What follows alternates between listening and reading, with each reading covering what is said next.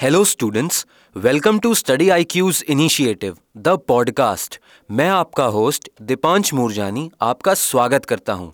The podcast के last episodes में हमने यूनियन गवर्नमेंट के कुछ इंपॉर्टेंट एग्जीक्यूटिव्स के बारे में समझा, जैसे प्रेसिडेंट प्राइम मिनिस्टर एटसेट्रा जो हमारे नए लिसनर्स हैं, वो हमारे प्रीवियस एपिसोड्स को सिर्फ़ यूट्यूब पर ही नहीं, बल्कि कुछ ऑडियो स्ट्रीमिंग प्लेटफॉर्म्स पर भी सुन सकते हैं, जैसे Spotify Hubhopper Kuku F M etcetera आज के एपिसोड में हम गवर्नर ऑफ़ स्टेट के सभी प्रोविजंस को समझेंगे।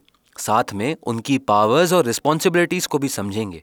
सर फ़र्स्ट थिंग्स फ़र्स्ट क्या आप हमें गवर्नर ऑफ़ स्टेट के बारे में कुछ बेसिक इन्फॉर्मेशन बता सकते हैं जो हमारे एग्ज़ाम के पर्सपेक्टिव से काफ़ी रेलिवेंट हो?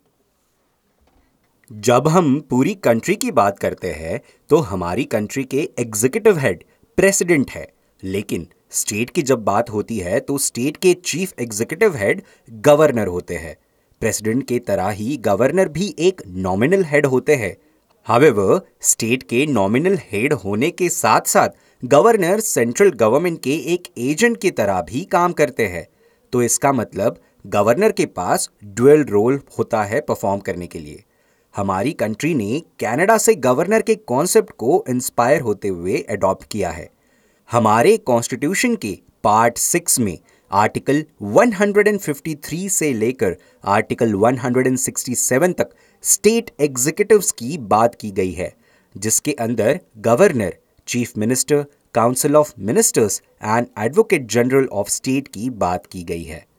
अगर प्रेसिडेंट के पोस्ट के साथ कंपैरिजन किया जाए तो सेंट्रल लेवल पर प्रेसिडेंट के साथ वाइस प्रेसिडेंट की पोस्ट भी होती है, लेकिन स्टेट में वाइस गवर्नर ऐसी कोई भी पोस्ट अवेलेबल नहीं है।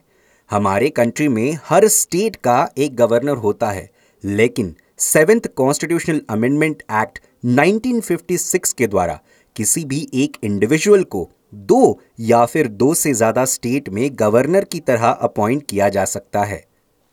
सर क्या आप हमें यह बता सकते हैं कि गवर्नर को अपॉइंट कैसे किया जाता है और उन्हें कौन ओथ एडमिनिस्टर कराता है?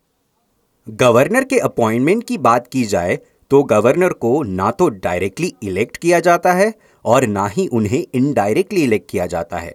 गवर्नर को प्रेसिडेंट के द्वारा अपॉइंट किया जाता है। गवर्नर को ओथ उस स्टेट के हाई कोर्ट के चीफ जस्टिस के द्वारा एडमिनिस्टर की जाती है। और अगर chief justice of high court absent हो किसी कारणवश तो उनकी एब्सेंस में हाई कोर्ट के सीनियर मोस्ट जज गवर्नर को ओथ एडमिनिस्टर कराते हैं। सर जैसे हमने प्रीवियस एपिसोड्स में देखा था कि प्रेसिडेंट की पोस्ट और प्राइम मिनिस्टर की पोस्ट के लिए कुछ एलिजिबिलिटीज होती थी तो गवर्नर की पोस्ट के लिए क्या कंडीशंस हैं? अगर हम गवर्नर के क्वालिफिकेशंस की बात करें तो वो इंडिविजुअल जो गवर्नर के तरह अपॉइंट होता है, उसे इंडियन सिटीजन होना बहुत ज़रूरी है। उसकी मिनिमम एज 35 इयर्स होनी चाहिए। स्टूडेंट्स को एग्जामिनेशन पर्सपेक्टिव से समझना चाहिए कि ओवर द ईयर्स प्रैक्टिकली दो कन्वेंशंस को भी डेवलप किया गया है, जो कि मेंशन नहीं है इंडियन कॉन्स्टिट्यूशन में। वो ऐसे है, जब गवर्नर की अपॉइंटमेंट होती है तो पहला कन्वेंशन ये है कि गवर्नर आउटसाइड होना चाहिए। एग्ज़ाम्पल के तौर पर अगर महाराष्ट्र में किसी इंडिविजुअल को गवर्नर के रूप में अपॉइंट करना है तो वो इंडिविजुअल महाराष्ट्र का नहीं होना चाहिए। ये एक कन्वेंशन है, ना कि किसी कॉन्स्टिट्यूशन में ऐसा लिखा गया है।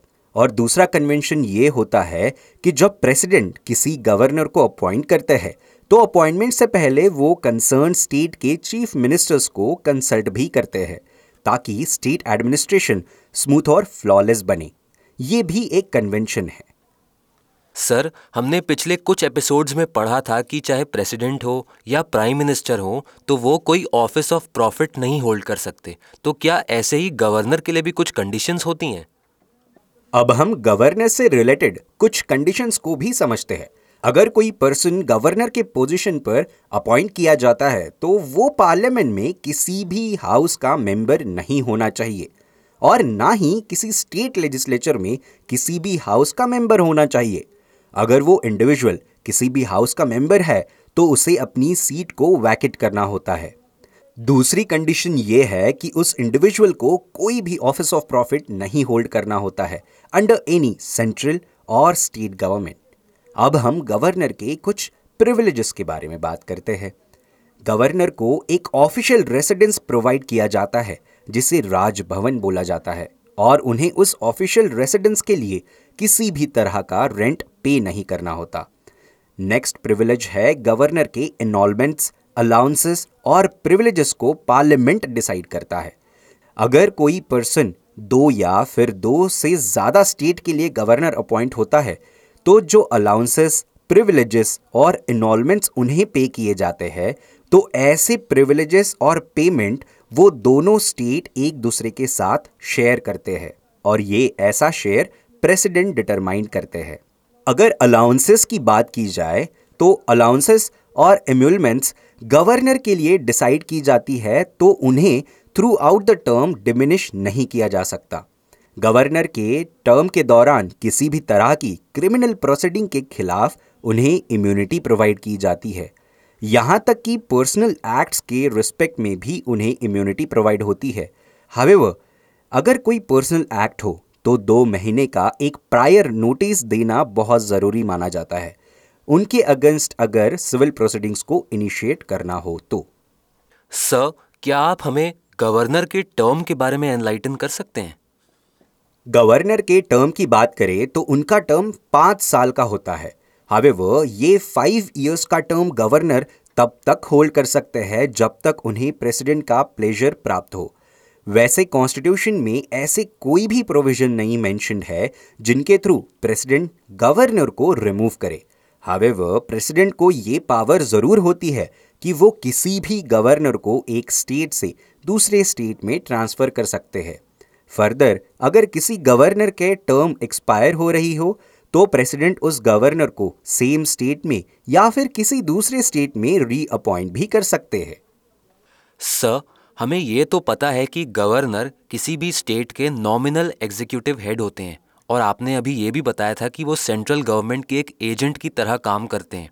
तो सुप्रीम कोर्ट का इस बारे में क्या कहना है? अगर हम गवर्नर के रोल की बात करें तो गवर्नर का रोल बहुत कंटेंशियस माना जाता है।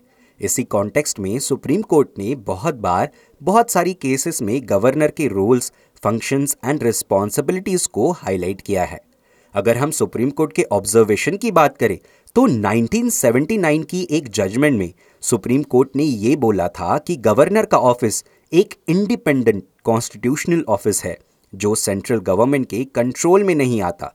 सुप्रीम कोर्ट 2010 में भी एक जजमेंट के थ्रू ये बताता है कि गवर्नर को रिमूव या फिर चेंज नहीं किया जा सकता by arbitrary use of power supreme court ने उस जजमेंट में ये भी बताया कि गवर्नर को तभी रिप्लेस किया जाएगा जब उनके अगेंस्ट मिसकंडक्ट या फिर इरेगुलरिटीज के कंपेलिंग रीजंस हो। लेकिन अगर गवर्नर अपनी पोस्ट से रिजाइन करना चाहे तो वो अपना रेजिग्नेशन लेटर प्रेसिडेंट को सबमिट करके रिजाइन कर सकते हैं। सर, गवर्नर से रिलेटेड सभी प्रोविजंस को समझने के बाद अब हम गवर्नर की पावर्स को समझना चाहते हैं।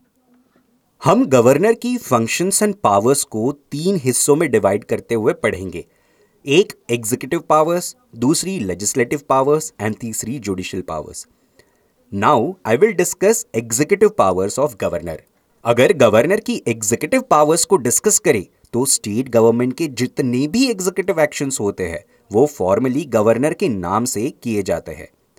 नेक्स्ट पावर ये है कि गवर्नर स्टेट गवर्नमेंट के बिजनेसेस ट्रांजैक्शंस के रिस्पेक्ट में रूल्स बना सकते हैं।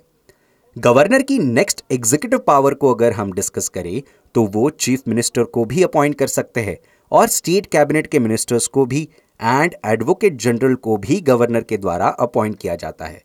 ये पावर जो गवर्नर को दी जाती है, जो वो चीफ मिनिस्टर्स को अपॉइंट कर सकते हैं, ये पावर थोड़ी कंटेंशियस होती है जहाँ पर क्लियर मेजॉरिटी किसी भी पार्टी को नहीं मिलती। और ऐसा एक हमने सिंपल एग्ज़ाम्पल रिसेंटली बहुत बार महाराष्ट्र के केस में देखा है। इतना ही नहीं गवर्नर स्टेट इलेक्शन कमिश्नर को भी अपॉइंट करते हैं। Governor state public service commission के चेयरमैन को भी अपॉइंट करते हैं और उसके मेंबर्स को भी। हालाँकि स्टेट पब्लिक सर्विस कमीशन के चेयरमैन और मेंबर्स को प्रेसिडेंट के द्वारा रिमूव किया जाता है, लेकिन अपॉइंट उसे गवर्नर करते हैं। गवर्नर के पास ये भी पावर होती है कि वो प्रेसिडेंट को रेकमेंड करे कॉन्स्टिट्यूशनल इमरजेंसी इम्पोज करने के लिए और प्रेसिडेंट रूल के टाइम पर गवर्नर के पास एक्सटेंसिव एग्जीक्यूटिव पावर्स होती है। प्रेसिडेंट्स रूल के इम्पोज होने के बाद गवर्नर प्रेसिडेंट के एजेंट के तौर पर फ़ंक्शन करते हैं। गवर्नर की नेक्स्ट एग्जीक्यूटिव पावर यह है कि वो स्टेट यूनिवर्सिटी के चांसलर होते हैं और गवर्नर स्टेट यूनिवर्सिटी के वाइस चांसलर को भी अपॉइंट करते हैं। सर गवर्नर की एग्जीक्यूटिव पावर्स को समझने के बाद हम उनकी लेजिस्लेटिव पावर्स समझने के लिए काफ़ी इंक्विजिटिव हैं। अगर गवर्नर की लेजिस्लेटिव पावर्स की बात करें तो गवर्नर स्टेट लेजिस्लेचर को समन करते हैं या फिर प्रोरोक करते हैं।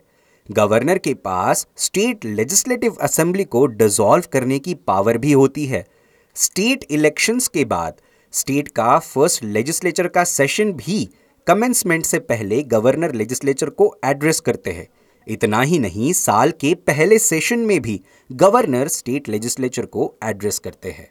जब स्पीकर और deputy speaker of state legislative assembly की पोजीशन वैकेट होती है तो गवर्नर के पास ये भी पावर होती है कि वो स्टेट लेजिस्लेटिव असेंबली के किसी भी मेंबर को अपॉइंट कर सकते हैं एज अ स्पीकर और डेप्यूटी स्पीकर गवर्नर के पास ये भी पावर होती है कि वो स्टेट लेजिस्लेटिव असेंबली में टोटल मेंबरशिप से वन सिक्स मेंबर्स को नॉमिनेट करे, जो कुछ फ़ील्ड से रिलेटेड होते हैं, जैसे कि literature science art cooperative movement and social services governor की ये भी पावर है कि जब किसी मेंबर के डिस्क्वालिफिकेशन की बात आती है तो गवर्नर इलेक्शन कमीशन के साथ कंसल्ट करने के बाद डिस्क्वालिफिकेशन के मैटर में डिसीज़न ले सकते हैं।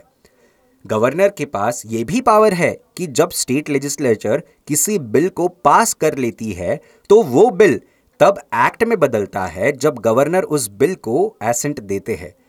हावेवर गवर्नर के पास ये भी पावर होती है कि वो उस बिल को होल्ड कर ले। या फिर रिकंसिडरेशन ऑफ़ प्रेसिडेंट के लिए रिटर्न कर दे। लेकिन जब प्रेसिडेंट किसी बिल को, जब गवर्नर ने उसको रिकंसिडरेशन के लिए रखा हुआ है तो उसके लिए जब भेजा जाता है, उसमें एक कंडीशन होती है जो स्टूडेंट को याद रखनी चाहिए। अगर रिकंसिडरेशन के लिए रिटर्न किया गया बिल स्टेट लेजिस्लेचर के द्वारा एक बार फिर से पास किया जाता है विथ और विदाउट अमेंडमेंट तो गवर्नर या तो उस बिल को अपना एसेंट देते हैं, या फिर उस बिल को प्रेसिडेंट के कंसिडरेशन के लिए रिज़र्व कर लेते हैं। हालाँकि, प्रैक्टिकली बात की जाए तो प्रेसिडेंट के कंसिडरेशन के लिए बिल्स को तब रिज़र्व किया जाता है, जब वो बिल कॉन्स्टिट्यूशन के प्रोविजंस के अगेंस्ट हो, या फिर directive principles of state policy के अकॉर्डिंग में ना हो, या फिर स्टेट की इफ़ेक्टिव फंक्शनिंग में एक ऑब्स्टैकल क्रिएट करता हो। इन सारी कंडीशंस में वो बिल रिज़र्व किया जाता है फॉर प्रेसिडेंट्स कंसिडरेशन गवर्नर के पास एक और पावर होती है, वो ऑर्डिनेंस को प्रमोलगेट कर सकते हैं। ये ऐसा तब कर सकते हैं जब स्टेट लेजिस्लेचर फंक्शनिंग में नहीं होती, या फिर वो किसी भी ऑर्डिनेंस को विड्रॉ भी कर सकते हैं। देखा जाए तो ये गवर्नर की सबसे इंपॉर्टेंट लेजिस्लेटिव पावर है। इतना ही नहीं गवर्नर स्टेट लेजिस्लेचर में state finance commission state public service commission and controller and auditor general CAG की रिपोर्ट्स को प्रेजेंट भी करते हैं। सर क्या गवर्नर के पास कुछ फाइनेंशियल पावर्स भी होती हैं?